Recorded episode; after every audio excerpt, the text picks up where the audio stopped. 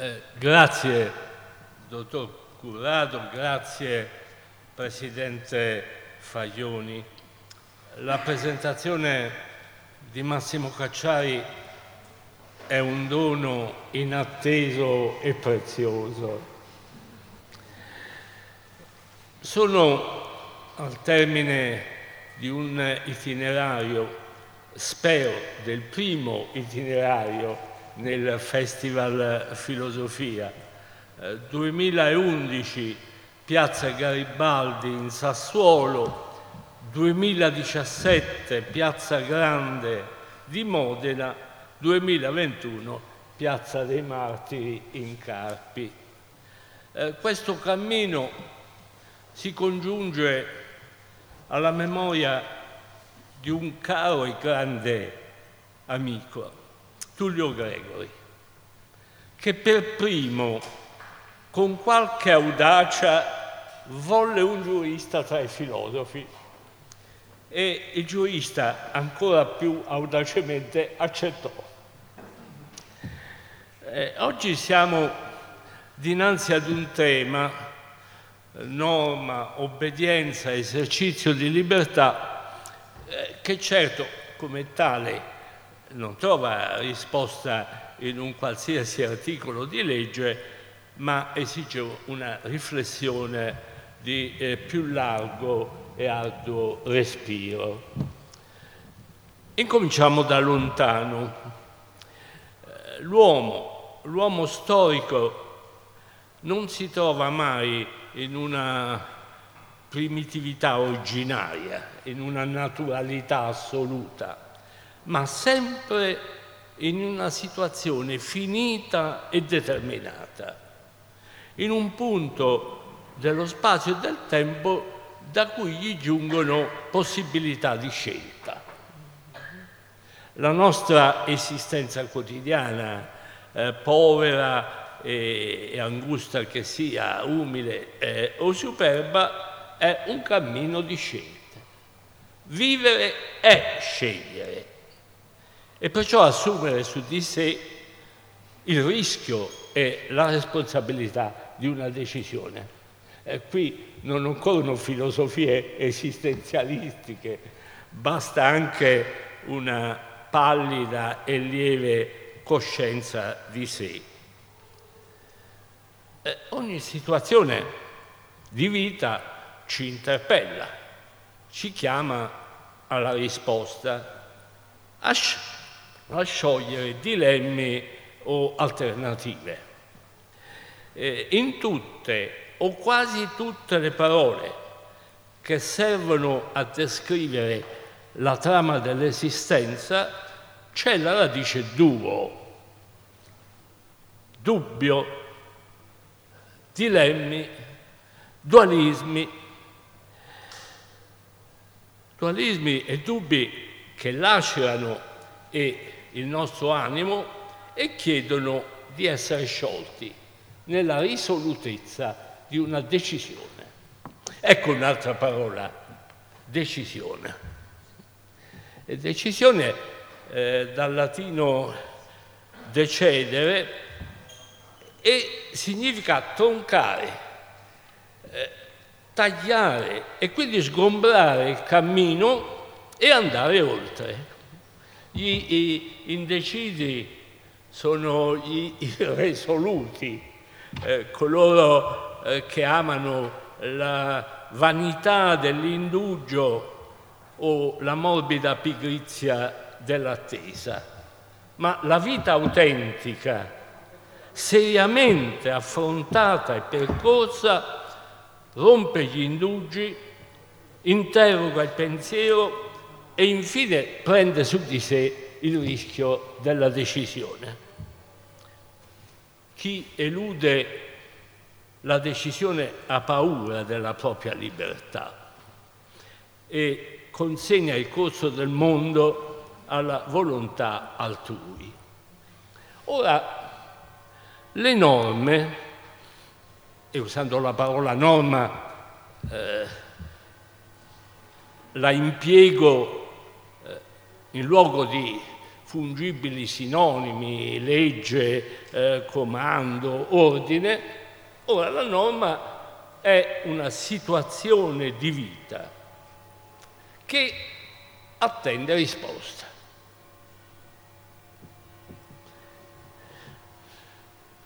Ogni norma, ogni imperativo di fare o di non fare implica un autore e un destinatario. L'autore che prescrive, il destinatario a cui si rivolge l'appello dell'osservanza, il destinatario al quale si dischiudono le due possibilità dell'obbedire o del disobbedire.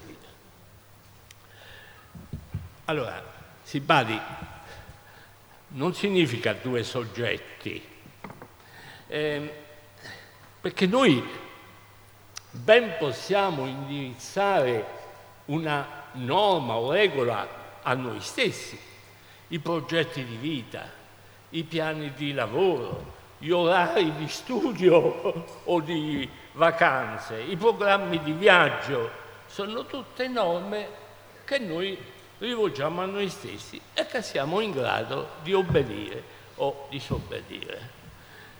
E qui eh, eh, torna irresistibile l'immagine eh, letteraria di Robinson Crusoe e di questo Robinson Recht studiato eh, come sempre accade eh, dai giuristi tedeschi. Il, l'ingegnoso naufrago eh, sull'isola deserta eh, annota nel suo diario alla data del 4 novembre 1659, al mattino ho cominciato a programmare un orario di lavoro, l'ora per andare a caccia, per dormire, per distrarmi e ogni mattina in giro con il fucile per un paio d'ore, a meno che non piova.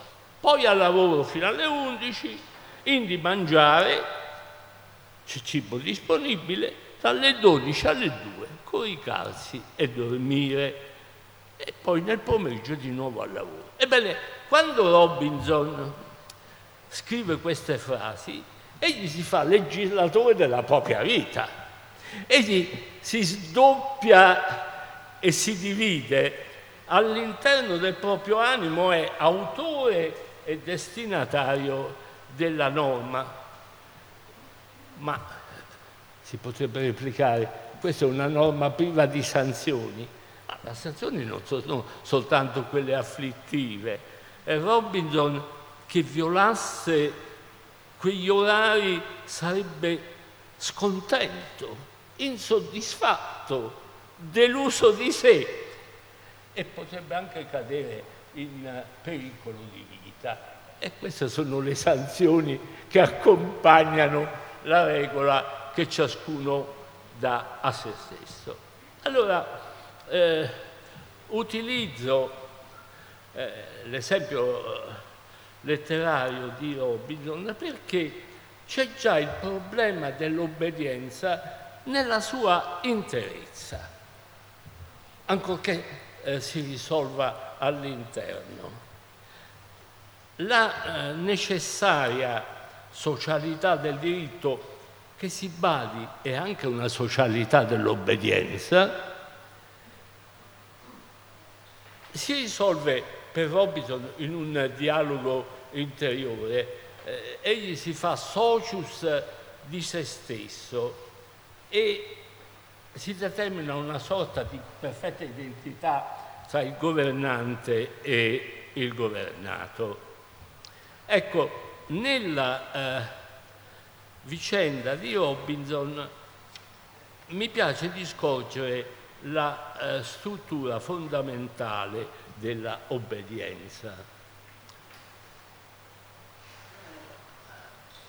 La, l'autore della noma parla, il destinatario ascolta, il problema del primo, il problema dell'autore della norma è farsi capire. Il problema del secondo, capire.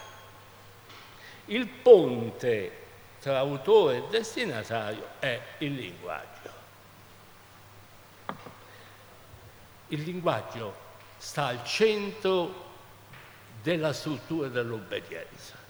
Il linguaggio è l'asse di questa esperienza dell'uomo. La norma si consegna a un testo di parole scritte o dette o come nel caso eh, di Robinson anche pensate o sussurrate eh, dentro di sé l'autore della norma vuol farsi capire, perché soltanto così la norma idonea a suscitare nel destinatario l'alternativa tra l'obbedire e il disobbedire. Allora si scopre come il rapporto eh, di obbedienza presupponga un patrimonio linguistico comune ai due soggetti del rapporto. Se i due soggetti del rapporto non si intendono, non c'è né la norma né l'alternativa interiore dell'obbedire e del disobbedire. E ecco perché noi elogiamo i grandi legislatori. Se si pensa al Code civile francese del 1804 o anche al codice civile italiano del 1942, codici che hanno linguaggi netti, sicuri, incisivi, perché la sobrietà, la densa sobrietà della parola è misura e rivelazione dell'energia del comando. È accaduto proprio nel nostro paese ed è una notazione dispersa in quel libro che Massimo Cacciari ha voluto ricordare, Viaggio fra gli obbedienti, è accaduto nel nostro paese, cioè nel 2020, quando eh, l'invisibile nemico devastava eh, il mondo e gli stati erano reintegrati nella loro sovranità sul territorio e sulle popolazioni, è accaduto che nel nostro paese sia stato emanato un decreto di 123.000 parole, ossia 13 volte le parole della Costituzione. Questo è un oscuro esempio di quelle norme le quali non facendosi capire o rendendo arduo il capire, non suscitano l'alternativa dell'obbedienza o della disobbedienza, ma lasciano ciascuno di noi nel puro arbitrio. Ecco perché l'eccesso di norme equivale a nessuna norma. L'eccesso di norme sospinge verso l'anomia, oggi l'assenza di norme. E allora ciascuno detta regola a sé medesimo è tutto racchiuso nella difesa della propria fisicità. E nell'anomia non c'è il sentimento della libertà. Il sentimento della libertà che appunto, come accennavo, presuppone il rapporto tra due soggetti il dubbio interiore e poi la decisione circa l'alternativa tra obbedire e eh, disobbedire. Accennavo prima,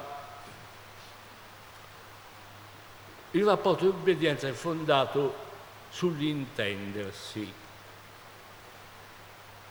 e cioè la nostra libertà ha bisogno di ascoltare e di capire oserei dire che ogni società è una comunità di ascoltatori. Il membro di una qualsiasi società, grande o piccola che sia, eh, locale o nazionale, è una comunità di ascoltatori. Perché obbedienza, come ci viene eh, spesso lamentato, deriva della, dal latino ob audio, cioè mettersi in ascolto, essere in ascolto, dipendere da un ascolto.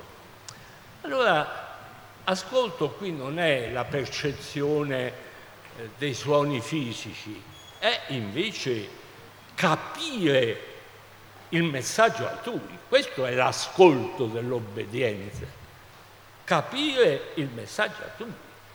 Quando taluno ci prescrive un fare o un non fare, noi ascoltiamo, cioè capiamo il contenuto della norma e dentro ci nasce il duo, dentro ci nasce l'alternativa del sì o del no. L'obbedienza non è un fenomeno fisico, l'obbedienza è un fenomeno intimamente spirituale.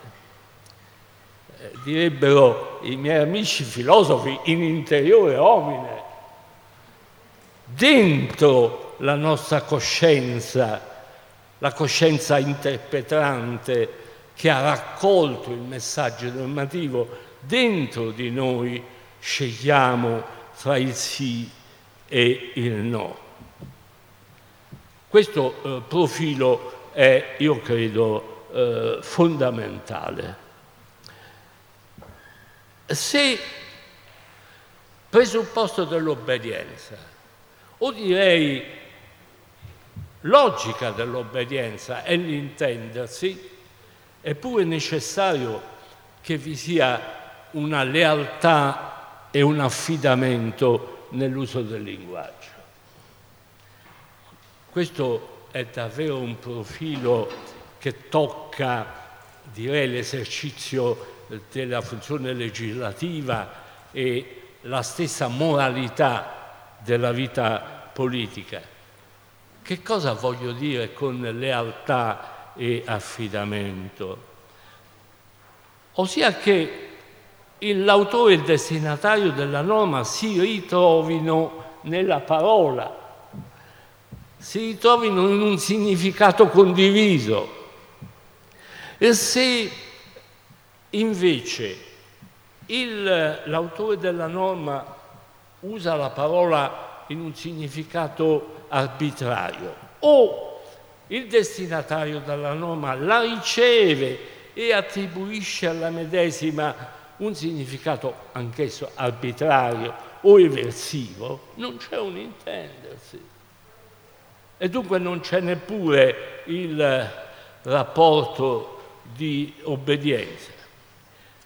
Lealtà e affidamento nel linguaggio, torno a ribadire, sono davvero indispensabili per la socialità dell'obbedienza. Eh, ma torniamo un poco al nostro Robinson, il quale ad un certo punto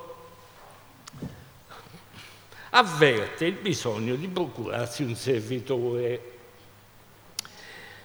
o fosse un compagno o un aiutante. Allora salva la vita ad un selvaggio, lo eh, riceve nella sua grotta, lo ristora con cibo e con acqua e gli impone il nome, ecco, gli impone il nome venerdì e gli insegna a pronunciare la parola padrone.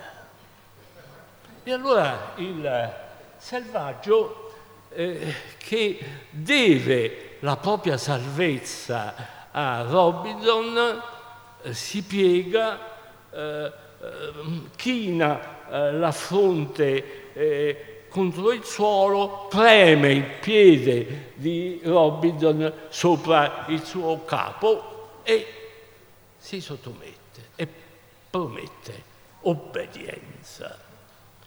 Questo è il rapporto tra padrone e servo intorno al quale Hegel scrisse pagine memorabili, eh, mostrando questa reciprocità della dipendenza ed è forse un profilo che merita anche qui di segnalare, e cioè l'uomo che comanda proprio nel prescrivere l'agire o il non agire del destinatario mostra di averne bisogno. L'autore della norma in qualche modo dipende dal destinatario, non meno di quanto il destinatario dipenda dall'autore della norma. Eh, questo è, eh, mi sembra, davvero eh, da trarre dalle pagine memorabili di Hegel questa reciprocità della dipendenza tra il padrone e il servo. Il servo che si chiama venerdì, perché, perché l'uomo si impossessa delle cose del mondo attraverso il nome. E qui nasce una domanda che ha dello spontaneo, del semplice, ma perché il selvaggio si sottomette e presta obbedienza all'obito? Qui il giurista è forse in grado eh, di utilizzare un vecchio strumento della dottrina del diritto civile, che è la corrispettività. Io mi sottometto in cambio di qualcosa. Qui entriamo in un capitolo, un capitolo eh, di un rilievo teorico assoluto, se consideriamo che i grandi libri eh, di Thomas Hobbes, il Leviatano, il Decivo, sono costruiti su questo scambio, su questa corrispettività. Io obbedisco perché tu mi offri la protezione e la sicurezza. E allora venerdì il selvaggio si sottomette, dichiara di eseguire i comandi perché Robinson gli offre protezione e sicurezza. E così il selvaggio vede, mi permetterei di richiamare la vostra cortese attenzione su questo punto, e così. Il selvaggio vede l'inizio della propria vita giuridica nella volontà di Robinson. Egli sceglie questo inizio Eh, io provo una qualche disagio nel parlare di inizio accanto a Massimo Cacciari che nel 1990 ha pubblicato uno splendido e difficile libro sul, dell'inizio. Però va pur pronunciata questa parola. Si obbedisce perché si sceglie l'inizio della propria vita giuridica. Allora, eh, venerdì obbedisce perché accetta e riconosce nella volontà di Robinson l'inizio della propria vita giuridica. E che cos'è l'inizio? L'inizio non è un concreto comando di fare o di non fare, no, è il principio che giustifica e sorregge la catena dei comandi particolari. E venerdì, scegliendo la volontà di Robinson come l'inizio della propria vita giuridica, si vincola a obbedire a tutti i comandi particolari che nasceranno da quell'inizio cioè dalla volontà di Robinson. Cioè egli incatena la propria volontà a quella di Robinson. E così accade per ciascuno di noi. Se, e questa è una grande intuizione di un eh, giurista praghese, Hans Kelsen, ma anche una grande intuizione del nostro Giovanni Gentile. E cioè c'è, dice Gentile, una legge di osservare le leggi. Si badi, una legge di osservare le leggi. Qual è la legge di osservare le leggi? È l'inizio che noi scegliamo. Noi scegliamo per inizio la Costituzione della Repubblica Italiana. Dunque, dunque la nostra volontà è vincolata a obbedire a tutte le norme che ci giungeranno da quell'inizio. Un inizio liberamente scelto. Potremmo accettare come inizio la volontà di un monarca o la volontà del capo di una confessione religiosa. E allora la nostra volontà sarebbe legata ai comandi particolari che a mano a mano derivino da, quella, da quell'inizio. Io con eh, un gergo esistenzialistico che forse i filosofi vorranno perdonarmi, chiamerei la scelta dell'inizio come l'opzione fondamentale. Che significa opzione fondamentale? Fondamentale perché riguarda il fondamento di ogni altra norma. E badate, la scelta dell'inizio non è un evento del passato che possiamo o non possiamo rammentare, ma sta sempre dentro di noi. Sta sempre dentro di noi e si apre verso il futuro, cioè verso tutte le norme che saranno prodotte o derivate da quell'inizio. In certo modo l'opzione fondamentale genera e giustifica i comandi particolari.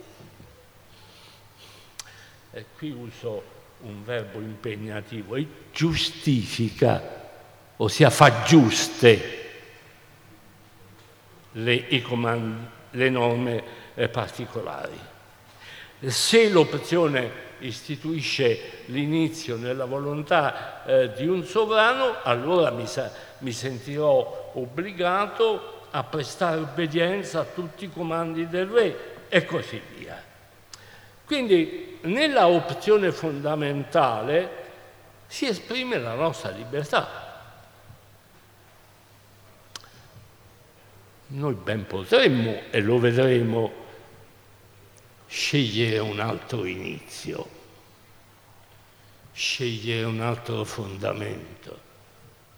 Ma fino a che rimaniamo incatenati all'inizio prescelto, bene, fino a quel momento disobbedire significa rinnegare l'opzione costitutiva della nostra vita giuridica e significa sospingerci verso eh, un, un altro fondamento. Vedete, la scelta dell'inizio, l'opzione fondamentale ha un carattere tragicamente esclusivo. Eh, nel Vangelo di Luca leggiamo che nessun servo può servire due padroni. È così, nessuno può servire due fondamenti, due inizi diversi. Odierà l'uno e amerà l'altro, oppure preferirà l'uno e disprezzerà l'altro. Noi non possiamo giudicare la nostra condotta in base a criteri diversi, a sistemi diversi di norme. Siamo pensi liberi di scegliere un altro inizio, il quale poi, altro inizio, ci terrà nelle sue catene fino a quando noi non le spezzeremo e diventeremo vincolati ad un altro inizio. Allora, se eh, sono riuscito a, a segnalare alla vostra attenzione la importanza della scelta fondamentale, possiamo toccare un tema forse più semplice, cioè delineare la posizione dell'uomo dinanzi alle eh, norme particolari. Quindi ciascuno di noi non si trova in un diritto, ma sceglie il proprio diritto. Non ce ne accorgiamo, abbiamo un diverso grado di consapevolezza, ma scegliamo il nostro diritto. Allora, qual è la posizione dell'individuo dinanzi ai comandi particolari? Ad esempio i comandi che provengono dalle assemblee elettive, poiché noi abbiamo scelto per inizio il sistema rappresentativo e parlamentare, o dinanzi ai comandi particolari che giungono dal sovrano, se noi abbiamo scelto eh, per fondamento eh, la volontà del sovrano e così via seguitando. Allora, il primo atteggiamento è il conformismo. Il conformismo. Mi sono domandato se il conformismo sia compatibile con il sentimento della libertà. E molti degli ascoltatori ricorderanno il romanzo di Moravia, il conformista del 1951, un romanzo che ebbe anche una traduzione eh, eh, cinematografica. E lì il protagonista è mosso soltanto da un desiderio, farsi uguale agli altri. Oppure, come gli dice, entrare nella normalità. Che strano, anche la parola normalità ha dentro di sé norma. E quindi la normalità è essa anche un regime eh, per così dire, legislativo. Allora il conformista non sceglie, il conformismo è dominato soltanto dal desiderio di farsi uguale agli altri, appunto di appartenere come il protagonista del romanzo moraviano alla normalità. E nella normalità egli si immerge come un, con un voluttuoso abbandono. L'obbedienza e dunque anche il sentimento della libertà riceve invece un rilievo più netto quando viene in gioco il vincolo alla opzione fondamentale. Eh, nelle fonti medievali si parla di fidelitas. Anche poco prima, visitando nella chiesa vicina il sarcofago di un milite caprense, ho letto eh, che era fedele. Fidelitas, si diceva nelle fonti medievali. Che significa fidelitas? Fidelitas significa la fedeltà all'inizio prescelto, significa la coerenza con se stessi. E questo atteggiamento ben diverso e ben più denso, umanamente e moralmente denso del conformismo, questo atteggiamento anche esso ha una eh, diversità di sfumature e di gradi. Allora, il grado più alto e più profondo sta nel processo di identificazione, quando la volontà del destinatario fa tutt'uno con la volontà della norma. E Voi pensate soltanto all'uso della parola ordine. ci sono ordini civili, ordini religiosi. In ciascun ordine la volontà dei membri si identifica con la volontà di colui che imprime, coimprime la norma. È soppressa, si direbbe, quella distanza necessaria tra la volontà del destinatario e la prescrizione. Questa distanza è soppressa ed è soppresso anche il discernimento, come veniva chiamato, cioè la valutazione critica del comando. Non è un caso che i processi di identificazione, questo Jacopone dice inabissarsi nel tutto, siano sempre accompagnati dal giuramento. Dal giuramento. La promessa giurata. E i, i moralisti spesso suggeriscono di non giurare, di non giurare mai, perché la promessa giurata vincola già da ora la nostra volontà. Se prometto e prometto giurando di osservare tutte le prescrizioni, la mia volontà ha già deciso una volta per tutte. Eh, la promessa ha negli studi di teoria generale del diritto un grande rilievo, perché la promessa è il futuro. Cioè, chi promette non guarda al comando particolare dell'oggi, ma guarda i comandi futuri. Prometto di osservare tutte le norme, prometto di osservare tutti i comandi, prometto di esserti fedele e così via.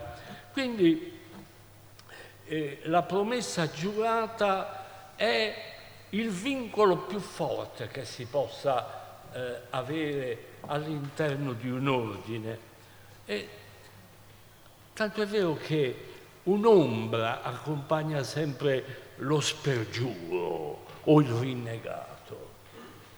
E nelle fonti medievali lo, la violazione del giuramento è chiamata peccatum maximum.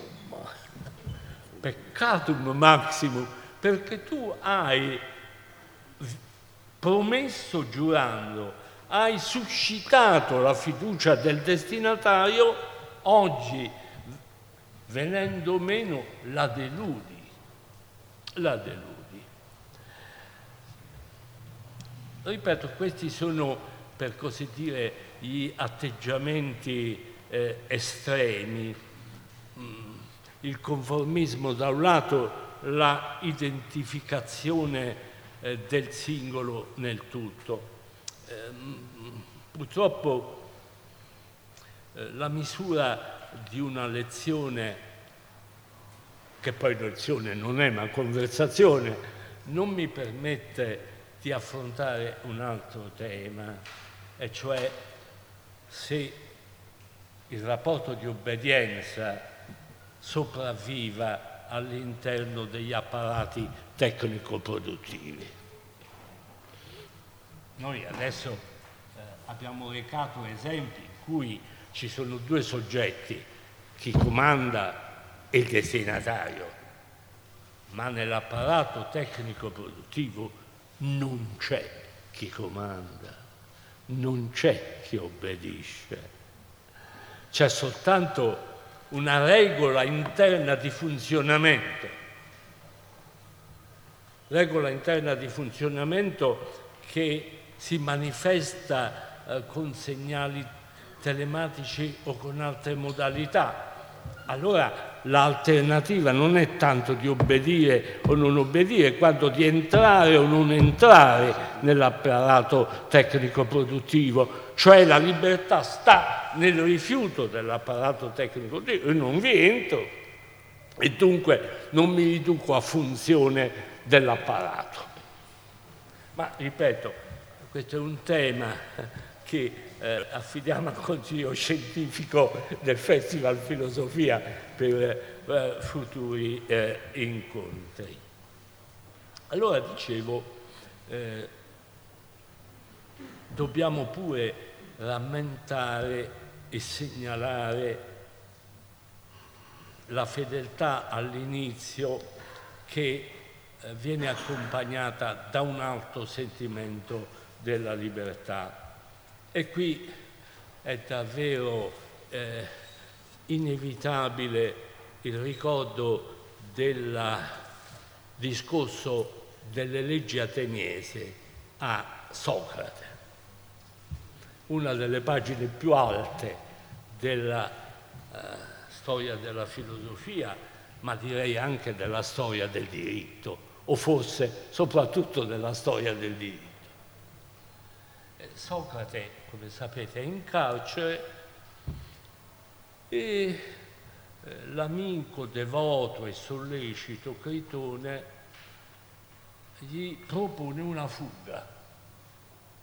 E allora eh, nel Critone, ma anche nell'Apologia, eh, eh, si rappresentano le leggi ateniesi che parlano a Socrate.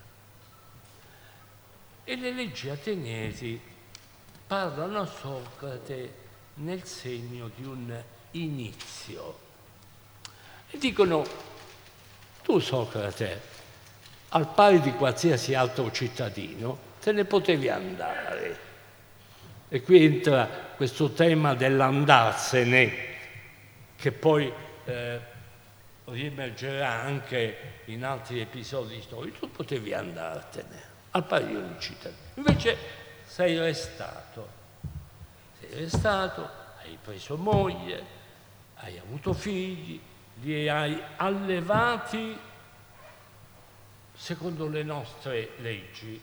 Quindi tu nello spazio di 70 anni hai concluso con noi un patto.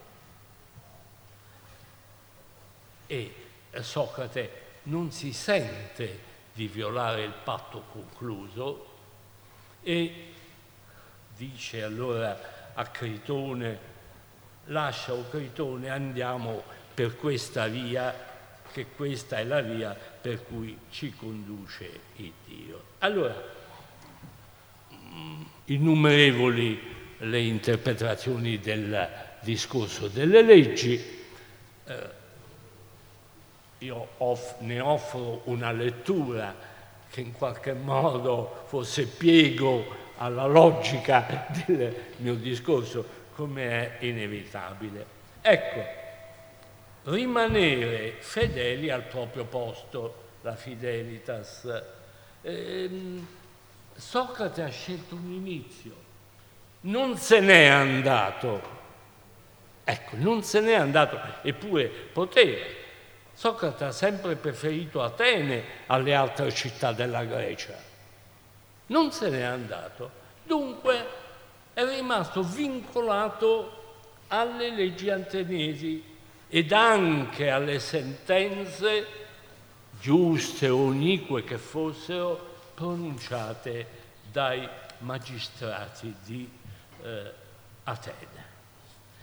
Eh, nella eh, Apologia di Socrate eh, c'è una frase eh, di profondità eh, estrema. E in verità così deve essere, o cittadini di Atene, che dove uno abbia collocato se stesso, reputando quello essere il suo luogo più onorevole, o vi sia stato collocato da chi comanda, quivi, io credo, deve rimanere e quivi affrontare i pericoli e della morte non fare calcolo. Ecco che eh, Socrate rimane fedele al proprio inizio e il proprio inizio dov'è nelle leggi eh, ateniesi. Questo eh, discorso che andiamo svolgendo, e, e io mi scuso di qualche incompletezza o frammentarietà, questo discorso tocca eh, un tema eh, di estremo, estrema importanza, e cioè il conflitto tra due inizi. Eh, perché adesso noi abbiamo descritto, eh, descritto eh, un mondo in cui il singolo individuo sceglie il proprio inizio, sceglie il fondamento della propria vita giuridica e dunque obbedisce ai comandi particolari che da quell'inizio provengono. Ma gli inizi sono discordi. Qui non è la banale alternativa tra obbedire o non obbedire a un comando particolare, no, qui si tratta di rifiutare un inizio scegliendo un altro inizio. Come, eh, come, è spontaneo eh, viene in discorso, ma non mi indulgerò su di essa, la figura eh, sofoclea di Antigone che sceglie un altro inizio. Antigone rifiuta l'inizio, per così dire, positivo e terreno che trova voce in Creonte e contrappone un altro inizio. Dice quelle eh, eh, leggi degli dei eh, che si, perenni, eh, eh, leggi trascendenti ed eterne, in cui Antigone trova il proprio inizio. Vedete come il rifiuto di, eh, del decreto di Creonte non è so- semplicemente la disobbedienza a un comando particolare, no, è il rifiuto di un inizio, cioè la positività delle norme emanate da Creonte, in nome di un altro inizio, le leggi superiori ed eterne degli dei.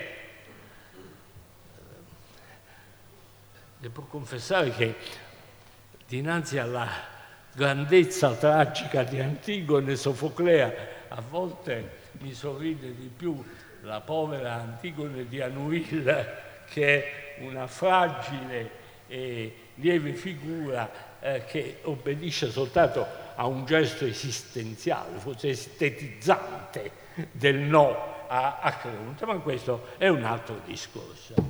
Allora, conflitto fra gli inizi. Conflitto fra gli inizi, eh, diciamo, la storia umana e, e anche la storia europea eh, degli ultimi secoli è, offre testimonianze importanti, che so, nel nostro paese pensate soltanto al cattolicesimo liberale, pensate a quei cattolici come Alessandro Manzoni che si trovavano nel Senato e che furono chiamati a scegliere tra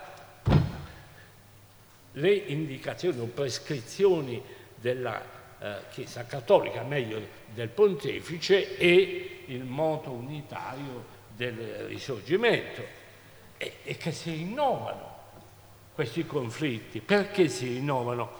Ma perché, come viene mostrato eh, da anni, negli studiosi di diritto ecclesiastico, eh, gli individui fanno parte di due società, della Societas Civilium e della Societas Fidelium. Allora i comandi eh, del potere eh, eh, politico e del potere ecclesiastico si trovano nello stesso individuo, il quale deve scegliere tra i due inizi. Ecco, questo è davvero uno dei casi esemplari di scelta tra i, i due inizi, eh, perché poi nessuno può tracciare il confine tra la sfera religiosa e la sfera politica. Eh, questo è un altro tema affascinante della storia del diritto. Eh, il tema, adesso ne accenno solo perché è difficile cessare dall'essere giuristi, ma c'è il tema affascinante della cosiddetta competenza competenzie. Ma chi è competente a tracciare la linea di confine tra il religioso e il civile? c'è un terzo che sia giudice della competenza. La Chiesa dice competente sono io a dire ciò che preme alla sfera religiosa. E lo Stato dice no, competente sono io a dettare regole. Ecco, questo è un esempio, eh, un esempio direi quasi eh, più accessibile e semplice di conflitto tra gli inizi, conflitto tra gli inizi, a non toccare poi quelle figure eh, che hanno segnato la storia eh, europea degli ultimi, de, dell'ultimo secolo, pensare ad esempio alla figura di von Stauffenberg, l'attentatore a Hitler del 20 luglio 1944, che alla vigilia dell'attentato confida un amico Colui che osa fare qualcosa deve essere consapevole che passerà alla storia tedesca come un traditore, ma se tralascia di compiere quel gesto si sentirà un traditore della propria coscienza. Ecco, vedete la, il conflitto tra gli inizi e la scelta a cui eh, si è costretti. Nella acuta e generosa presentazione, eh, Massimo Cacciari eh, ha richiamato il mio libro Viaggio fra gli obbedienti, ma veramente il viaggio fra gli obbedienti è anche un viaggio fra i disobbedienti. E come sarebbe mai possibile parlare dell'obbedienza tacendo della disobbedienza?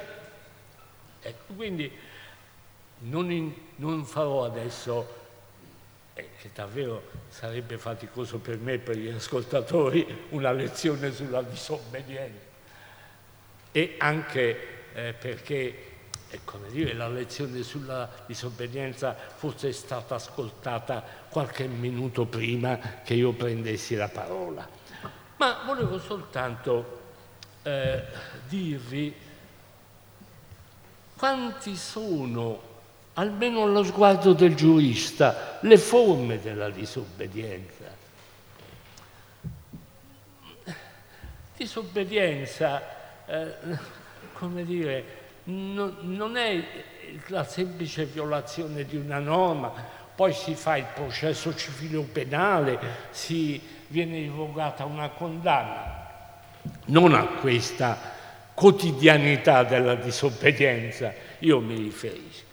Intanto c'è la disobbedienza rivoluzionaria.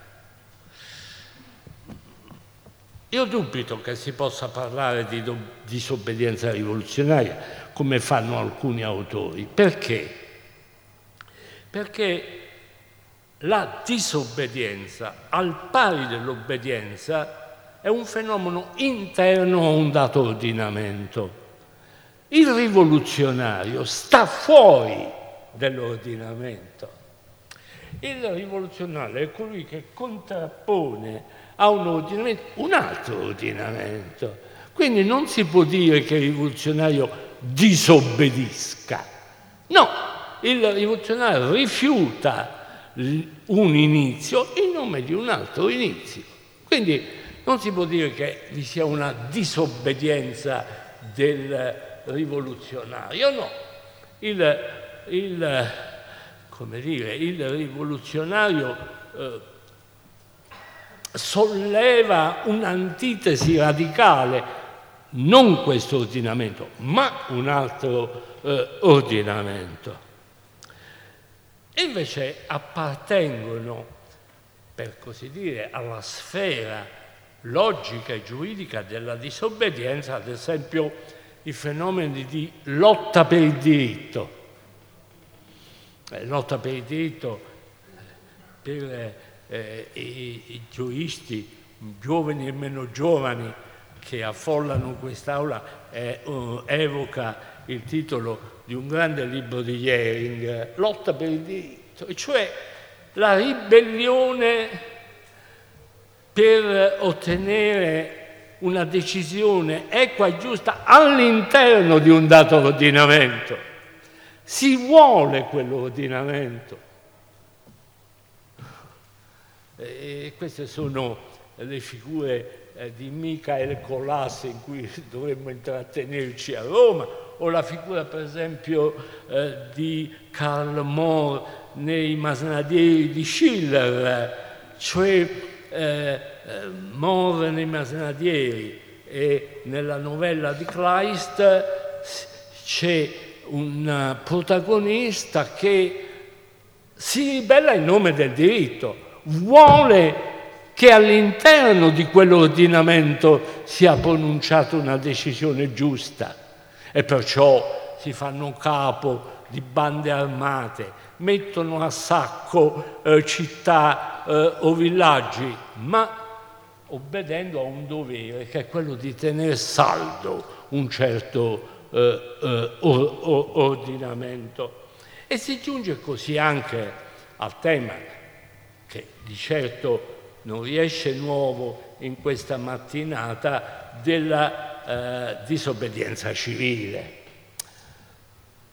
La disobbedienza civile che spesso assume caratteristiche festose e bizzarre, esprime soltanto un dissenso all'interno di un ordinamento. E oserei dire un dissenso che va accolto dall'ordinamento. Vedete, eh, il diritto ha una sua straordinaria capacità di neutralizzare. Ci sono gli obiettori di coscienza, ecco sopraggiungere la norma che disciplina l'obiezione di coscienza. E allora il diritto la trae in sé, ne fa un istituto giuridico, e cioè la neutralizza. E così potrebbe accadere per altre forme di eh, disobbedienza eh, civile, forme che concorrono alla vita pubblica eh, della civitas e che non rifiutano il principio costitutivo del sistema. E, e la, la disobbedienza civile non rifiuta il sistema, anzi lo vuole dall'interno modificare, correggere, renderlo più giusto ed equo. Quindi la disobbedienza civile è un fattore interno che favorisce lo svolgimento di un eh, ordinamento. Eh, io non so, forse eh beh, il tema mi trae verso, verso, verso la fine, mi, mi, trae verso la fine e mm, eh, soltanto per una uh, osservazione, ma dove sta la libertà in questo itinerario di riflessioni, di problemi, di testimonianze storiche che ho provato a, a descrivere. Intanto la libertà non va considerata come uno stato naturale, una condizione primitiva e originaria, è sempre la libertà in una situazione finita e determinata, quale offerta dalla eh, storia dell'uomo. Libertà significa eh, assunzione di rischio. Compiendo un atto nessuno di noi conosce le conseguenze del medesimo. Eh, noi conosciamo il presente, conosciamo il passato, non conosciamo l'avvenire.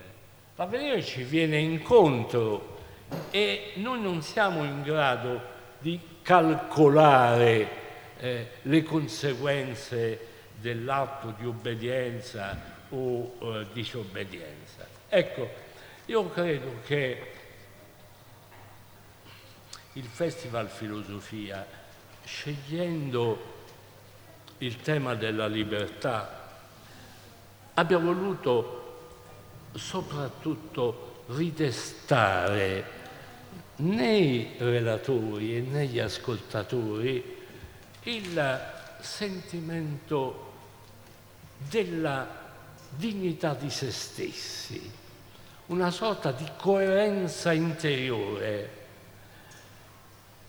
Nella scelta dell'inizio, cioè del fondamento della nostra vita, come nell'osservare o non osservare i comandi particolari, eh, noi esprimiamo noi stessi, il nostro passato il il nostro presente e abbiamo l'energia della decisione.